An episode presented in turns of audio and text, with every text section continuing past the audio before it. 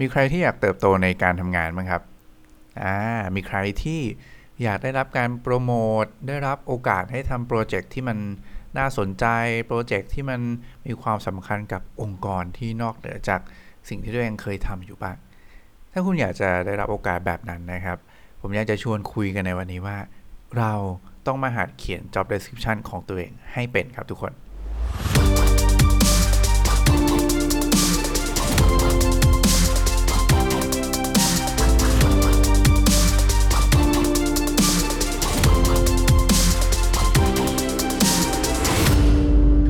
นดีต้อนรับทุกคนเข้าสู่ 2050 Podcast นะครับ Podcast ที่จะช่วยให้คุณหรือค้นและสร้างตัวตนขึ้นมาใหม่ให้พร้อมสำหรับการทำงานในโลกอนาคตครับ วันนี้ก็ยังอยู่กับเทมส์เหมือนเดิมนะครับ ผู้เขียนหนังสือหรือสร้างต่างโต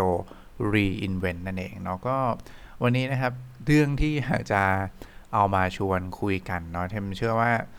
อ่าทุกคนที่ทำงานในองค์กรนะครับ เราก็อยากที่จะ มีโอกาสในการเติบโตใช่ไหมโอกาสในการโปรโมทใช่ไหมครับ หรือว่า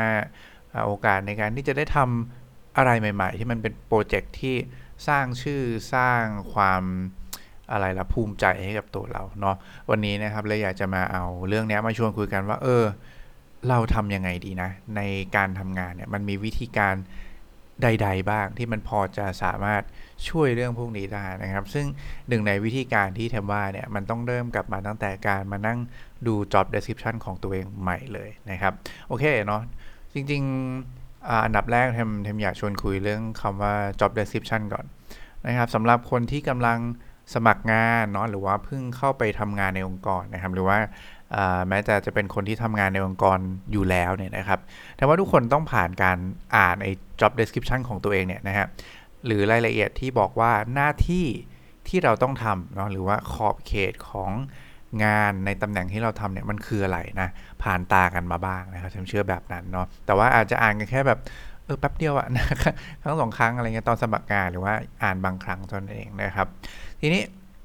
ไอ้ job description เนี่ยมันสำคัญยังไง ทุกคน จริง ๆ แล้วอย่างที่เทมเล่าไว้ตะกี้เนาะว่า JD มันมันมันเป็นคือถ้าโดยความหมายของมันมันก็คือตัวที่บอกว่า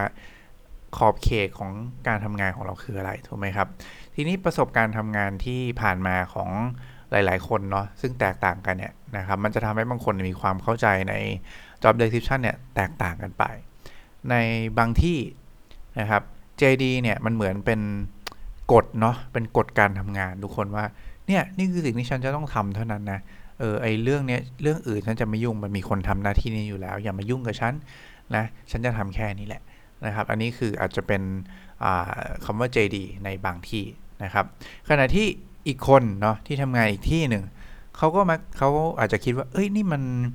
เป็นแค่เหมือนมินิมัมไกด์ไลน์อะเออเพื่อเป็นขอบเขตขั้นต่ำที่บอกว่าเนี่ยคือหน้าที่พื้นฐานที่คุณต้องทำ นะครับ แต่ว่าอื่นๆใดๆก็แล้วแต่เนี่ย เราโอเ n นที่จะ collaborate งาน Open ที่จะ collaborate project อื่นๆ เนี่ย เข้ามาเติมได้ ซึ่งนอกเหนือจาก job description เนี่ย ได้อีกเยอะเลยนะครับ ซึ่งจริงๆ แล้ว พอเราฟังสองแบบนี้ก็จะบางทีก็จะคิดนะว่าเออ มันมันมีใครอะไรถูกอะไรผิดกันแน่เนาะ แต่ว่าจริงๆเทมจะบอกว่ามันไม่มีใครถูกนะครับ หรือไม่มีใครผิดเนาะ จริงๆแล้ว JD เนี่ย มันจะเขียนมาชัดเจนไหม มันครบถ้วนหรือเปล่า หรือว่าคุณจะต้องทำงานตามแค่ใน JD หรือว่าต้องรับหน้าที่อื่นด้วยไหมเนี่ยนะครับ มันขึ้นอยู่กับหลายปัจจัยมาก ๆ ทุกคน เช่น เช่นสเตจขององค์กรนะที่คุณทำงานด้วยอยู่ในช่วงไหนนะครับ ช่วงเริ่มต้นช่วงเซตเทิลแล้วช่วง growth หรือว่าเป็นองค์กรแบบไหนเนาะเป็น corporate หรือเป็น startup อ่าแบบนี้นะครับ งานที่คุณทำอยู่ในส่วนงานแบบไหนนะครับ เป็นส่วนงานที่โห flexible มาก product development marketing อะไรล่ะ business development หรือว่าเป็นส่วนงานที่ค่อนข้างเป็น operation base ที่ rigid อยู่แล้ว มีความ standard ที่เป๊ะเป๊ะเป๊ะเป๊ะอยู่แล้ว ต้องควบคุมนะครับ quality ผลิต หรืออะไรแบบเนี้ยนะฮะเป็นแบบนั้นอยู่แล้วหรือเปล่า หรือว่าองค์กรคุณใช้ way of working แบบไหนนะครับ หรือว่าวิธีการทำงานแบบไหน เช่น เป็นอะไร waterfall model อย่างเงี้ยคุณอาจจะเคยได้ยินคำนี้เนาะการทำงานเป็นไล่ตามหน่วยงานหน่วยงานไปเรื่อยๆ หรือเป็น agile organization เป็น scrum team นะครับ การเอาคนมาจากหลาย ๆ ที่มาทำ cross functional team ด้วยกัน อย่างเงี้ยเพื่อรันให้มัน ไวขึ้น ก็จะมีความ flexible มากขึ้นอย่างเงี้ยครับ มันขึ้นอยู่กับว่าปัจจัยเหล่านี้มันต่างกันหมดเลยทุกคนในแต่ละองค์กร เพราะฉะนั้นการที่เราจะมานั่งเถียงกันตั้งแต่แรกว่าเอ้ย JD แบบไหนมันถูกมันผิดเนี่ยมันอาจจะเป็นสิ่งที่ไม่เหมาะสมนะในในในหัวข้อนี้นะครับ แต่ว่าเนี่ยนี่คือสิ่งที่อยากจะชี้ให้เห็นว่า JD แต่ละที่มันไม่เหมือนกันนะครับ แต่ว่าอย่างหนึ่งที่เทมอยากจะชวนทุกคนมาทำแน่ๆนะมาคุยกันในวันนี้แน่ๆคือ ถ้าเราอยากจะ เก่งนะครับ คุณจินตนาการมันนี้เลยนะเก่ง อยากจะโดดเด่นจากคนที่อยู่ในตำแหน่งเดียวกับเราเนี่ยในหลาย ๆ คนเนี่ยนะครับโดดเด่นออกมาแน่ๆนะครับ สิ่งที่คุณควรจะต้องทำก็คือ คุณควรจะต้องทำงานในลักษณะที่มันไม่เหมือนคนอื่นบ้างอยู่แล้วถูกไหมไม่งั้นมันจะมีความแตกต่างในการเปรียบเทียบกันได้อย่างไรถูกไหมฮะเพราะฉะนั้นเทมก็ยังแนะนำว่าเราควรจะต้องมานั่งดู job description ของตัวเอง แล้วดูว่า อะไรคือสิ่งที่เราสามารถพัฒนาให้มันอยู่นอกเหนือจากนั้นได้ พูดง่ายๆว่า มอง job description เป็นแค่ minimum guideline เท่านั้นเองเนาะทีนี้กลับมาที่เรื่องของอการทำอะไรต่อยอดนะครับจาก JD เดิมเนี่ยนะฮะมันมีวิธีคิดยังไงนะครับเห็นว่าเวลาเราคิดถึงการที่จะ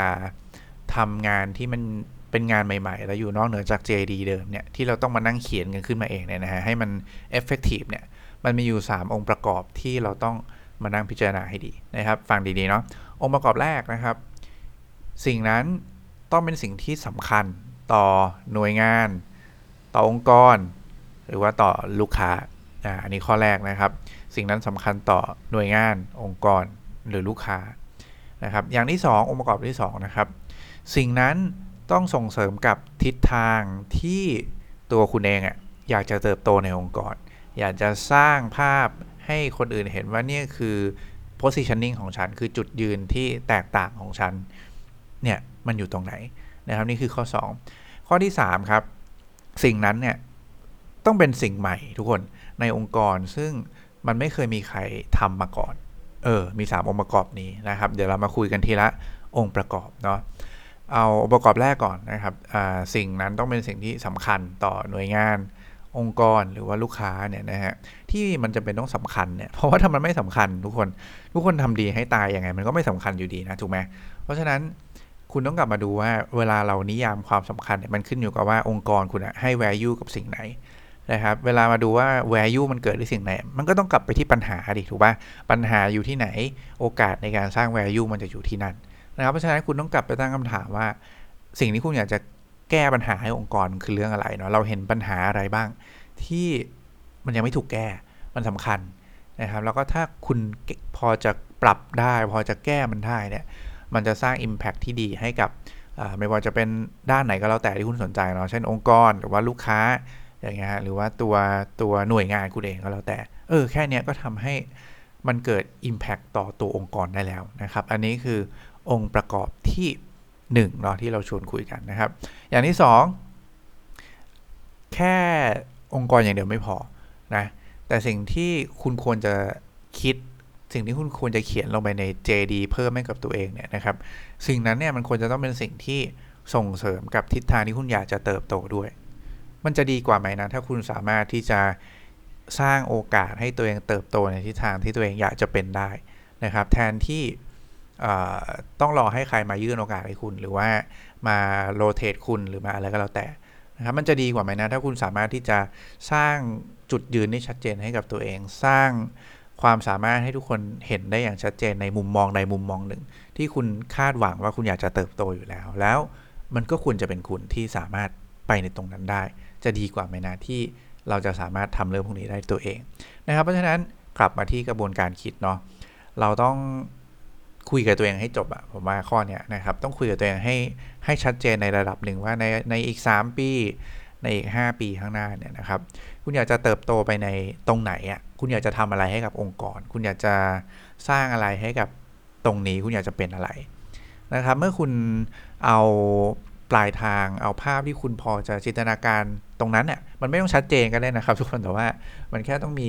ธงให้คุณไปมันต้องมีเป้าหมายให้คุณไปเนาะถ้ามันไม่ไม่มีเป้าหมายคุณจะดีไซน์กระบวนการให้ไปสู่เป้าหมายตรงนั้นไม่ได้นะครับเพราะฉะนั้น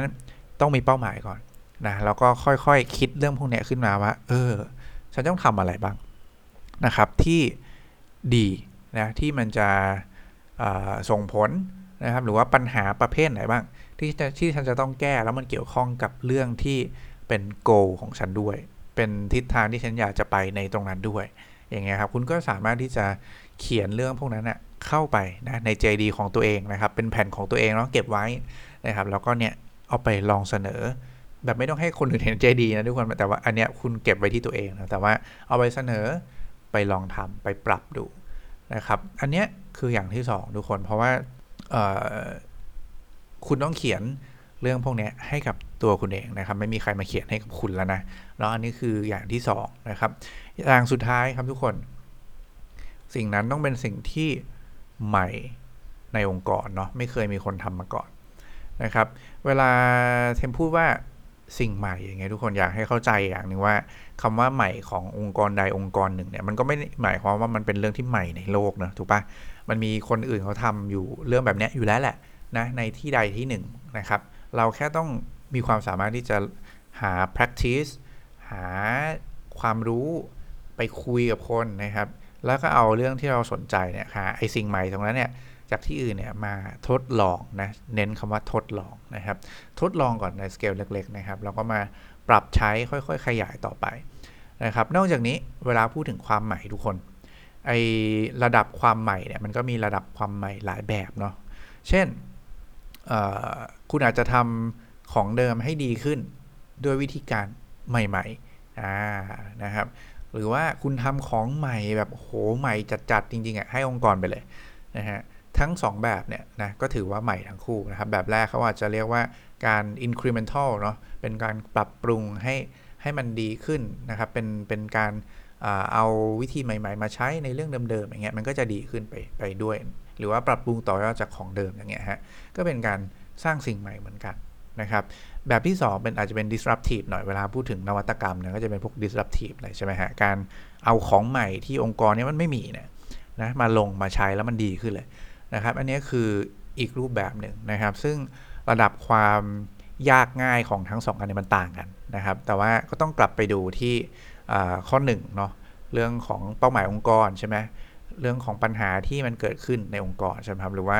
ในข้อที่ 2 ก็คือเรื่องของทิศทางที่คุณอยากจะไปเนี่ยเอามาพิจารณาร่วมกันด้วยนะครับ เพื่อมาออกแบบว่าเอออะไรที่ฉันควรจะต้องสิ่งใหม่ขนาดไหนนะที่ฉันควรจะต้องสร้าง เพื่อให้มันพอจะเกิดผลลัพธ์ในระยะที่คุณคาดหวังว่าคุณจะเห็นหรือว่าระยะที่มันเห็นทำให้คนอื่นในในองค์กร หรือว่าคนที่มีอำนาจตัดสินใจเนี่ยได้เห็นมากพอว่าเออเนี่ยคือสิ่งที่เป็น initiative ใหม่ ๆ จากคุณอย่างเงี้ยครับเป็นต้นเนาะเพราะฉะนั้น 3 องค์ประกอบนี้ทุกคนคือสิ่งที่เราต้องคิดแล้วมายำรวมกัน มันต้องเอา 3 สิ่งนี้มา intersect กันนะครับ เมื่อคุณตอบคำถามทั้ง 3 อย่างนี้ได้นะ คุณก็จะได้ job description ใบใหม่ของตัวเองขึ้นมานะครับพร้อมกับตัว project ตัวปัญหาเนาะที่คุณอยากจะแก้นะครับ ซึ่งปัญหาเหล่านี้ project เหล่านี้มันก็จะมีทั้ง project ที่เกิดขึ้นได้ในระยะสั้นเนาะถ้าคุณคิดออกมาแล้วหรือว่าในระยะ ยาวอย่างเงี้ยนะฮะ อันไหนควรจะเป็นระยะสั้น อันไหนควรจะเป็นระยะยาวก็ต้องดีไซน์เอานะครับ แล้วก็เนี่ยคุณก็จะได้ list พวกเนี้ยมาเก็บไว้ที่ตัวเองนะครับ เป็นไบเบิลให้กับตัวเองว่านี่คือทางที่ฉันอยากจะเดิน ซึ่งถ้าฉันทำสิ่งเหล่านี้พอได้เนี่ยนะฮะ มันจะเปิดโอกาสให้ฉันได้เติบโตไปในทิศทางที่ฉันอยากจะเป็นในองค์กรได้นั่นเองนะครับ วันนี้เรื่องที่อาจจะสรุปทั้งหมดเนาะฉันจะชวนคุยอย่างนี้ทุกคน คือในการทำงานเนี่ยนะครับไม่ว่าคุณจะเป็นน้องๆที่เข้าสู่การทำงานใหม่นะครับ หรือว่าอาจจะเป็นคนที่ทำงานมาได้สักระยะหนึ่งแล้วเนี่ยนะแล้วเทมเทมอยากจะชวนคุยแบบนี้เสมอว่า คือการทำงานกับกระบวนการคิดในการศึกษาเนี่ยมันจะมีความต่างกันหน่อยนะครับเวลาเราเรียนหนังสือเนี่ยมันจะมีคนมาบอกเรานะว่าเราต้องเรียนอะไร เราต้องโตไปทางไหนนะปีหนึ่งโตไปขึ้นปี 2 คุณต้องเรียนอะไรนะคุณต้องทำอะไรได้ นะครับแต่ว่าพอคุณเข้ามาสู่กระบวนการทำงานแล้วเนี่ยอีโรดแมปการการแบบการทำงานการเติบโตแบบเนี้ยมันไม่มีคนเขียนให้คุณนะนะครับมันมันมีแต่ job description แบบ fix อะที่ให้คุณมาตั้งแต่แรกว่าเนี่ยคือสิ่งที่คุณควรจะทำนะครับ แต่ว่าอื่นๆใด ๆ ที่ต้องเหนือจากนั้นเนี่ย มันไม่มีใครบอกคุณหรอกว่าคุณต้องทำอะไรนะครับ เพราะนั้นสิ่งสำคัญก็คือว่าเราเนี่ย ต้องมอง JD เป็น minimum guideline เสมอนะครับ แล้วก็ คุณต้องเขียน job description ในเวอร์ชันของตัวเองออกมานะครับ มันไม่จำเป็นต้องให้ใครมาบอกคุณว่าคุณต้องทำอะไร แต่ว่าคุณต่างหากที่ต้องดีไซน์มันเนาะแล้วก็ต้องเดินไปบอกคนอื่นว่าเนี่ยคือสิ่งสำคัญ สิ่งที่เป็นประโยชน์ แล้วก็เป็นสิ่งที่คุณคิดว่าถ้าคุณทำได้ มันจะช่วยทำให้แก้ไขปัญหาใด ๆ ได้ก็แล้วแต่นะครับ ซึ่งสิ่งนี้จะเปิดโอกาสให้คุณสร้างโอกาสในการเติบโตในแคริเอร์ของตัวเองได้ ในทิศทางที่มัน พอจะเป็นทิศทางที่คุณควบคุมได้ด้วยตัวของคุณเองนะครับ นี่คืออีกหนึ่งรูปแบบเนี่ยหนึ่งวิธีที่จะช่วยให้คุณสร้างการเติบโตในการทำงานในองค์กรได้นั่นเองเนาะก็อันนี้คือสิ่งที่เอามาฝากให้กับทุกคนในวันนี้นะครับยังไงก็วันนี้น่าจะประมาณนี้แหละทุกคนเนาะถ้ามันเป็นประโยชน์นะครับยังไงก็อย่าลืมฝากกดไลค์นะครับกดแชร์ออกไปนะหรือว่าติดตามนะครับ 2050 podcast กันไว้ด้วยนะทุกคนแล้วก็ขออนุญาตฝากหนังสือนะครับ หรือสร้างต่างโต reinvent นะครับ 34 วิธีรื้อค้น และสร้างตัวตนขึ้นมาใหม่ เพื่อพร้อมรับมือการทำงานในโลกอนาคตนะครับ ก็หาได้ที่ร้านหนังสือชั้นนำทั่วไปเราไม่ว่าจะเป็น c ียบุ๊กไนอินคิโนคุนิยะ B2S นะครับ แล้วก็อื่นๆเนาะสามารถหาได้นะครับวันนี้